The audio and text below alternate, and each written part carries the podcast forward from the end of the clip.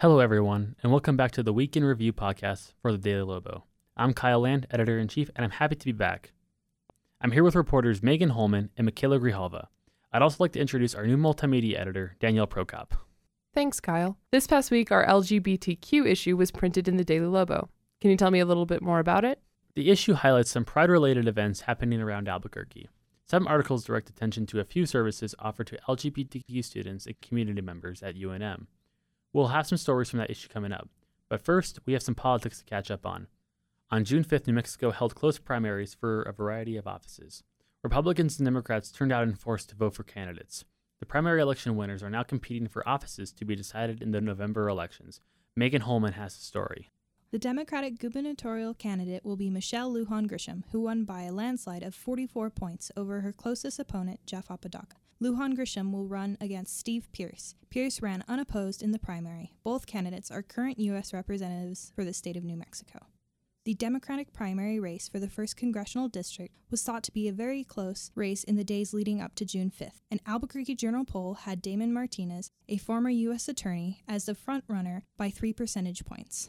Election night was another story. Deb Haaland won by 15 points over the next closest candidate, Martinez. Out of six Democrats on the ballot, Haaland walked away with 40% of the votes. She faces Janice Arnold Jones for the heavily Democratic CD1 seat. If Haaland wins in November, she will be the first Native American congresswoman elected in U.S. history. Congressional District 2 encompasses the southern half of New Mexico. In the Democratic primary, water attorney Xochitl Torres Small won by 45 points over her sole opponent, Madeline Hildebrandt. Torres Small will face Republican Yvette Herrell, a state legislator, in the November election. Herrell beat her closest opponent, Monty Newman, by 17 points in the Republican primary. A Democrat has not held the congressional seat since 2010. Other big races coming up this fall include state auditor, public land commissioner, and secretary of state. Thanks, Megan. June is primary season, but it's also Pride Month, and Albuquerque turned out to celebrate despite the heat. Reporter Michaela Grijalva covered the Pride Parade. Michaela, what can you tell us? The parade kicked off Saturday's festivities for the 42nd annual Albuquerque Pride Fest. It is the second largest parade in the state of New Mexico, with thousands of people gathering along Central Avenue to celebrate the LGBTQ community. The parade ended at Expo New Mexico, where the Pride Fest main event was held. Pride Fest held performances, an art show, and other activities. Anthony Jackson was on assignment covering the Pride Parade for the Daily Lobo. He could not be here today, but he had an experience he wanted to share. On Saturday, to keep people cool in the 95 degree heat, a couple of floats shot water onto the crowd with water guns and misters. Anthony said, quote, Every time a water based float went by, this woman next to me tipped her umbrella over me to protect my cameras. If she hadn't, my equipment could have been ruined. End quote. Anthony reported on the title holder winners, which are service awards given to the Pride organizers and prominent LGBTQ members in the community. Michaela is here with the story. Title holders must win a pageant, end quote, educate and bring awareness, end quote, to issues in the LGBTQ community. These issues included anti bullying campaigns, sexual assault awareness, and support, among others. Chris Salas, also known as Topher Daniels, a University of New Mexico alumnus, holds the Mr. New Mexico Pride 2018 title. He compared the service title to being, quote, the Queen of England, end quote. Daniel says the title enables winners to use the platform to speak out about subjects they are passionate about. Check out the full story in the Daily Lobo.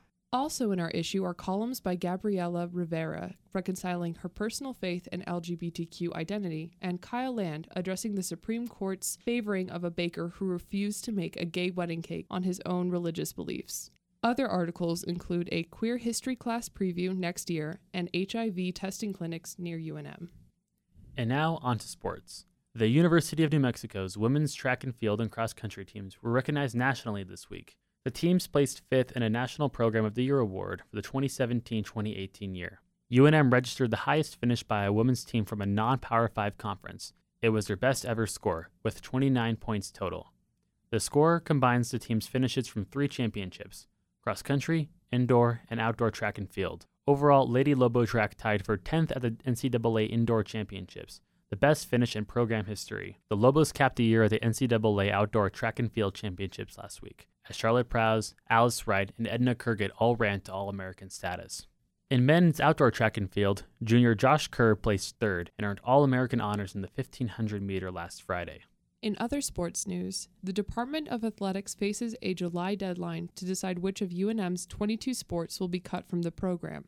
Earlier this month, more information surfaced that could complicate that decision. UNM released a report stating that the athletic program was not compliant with non discrimination protections under Title IX, as first reported in the Albuquerque Journal. UNM commissioned an outside law firm. Helen Grant Consulting was paid $6,000 for producing the report. Some of the key findings included disparities in male to female enrollment in sports and scholarship disbursement. The report called the difference, quote, significant, end quote, with just over 56% male and 43% female participants. This means 317 student athletes are male and only 247 student athletes are female.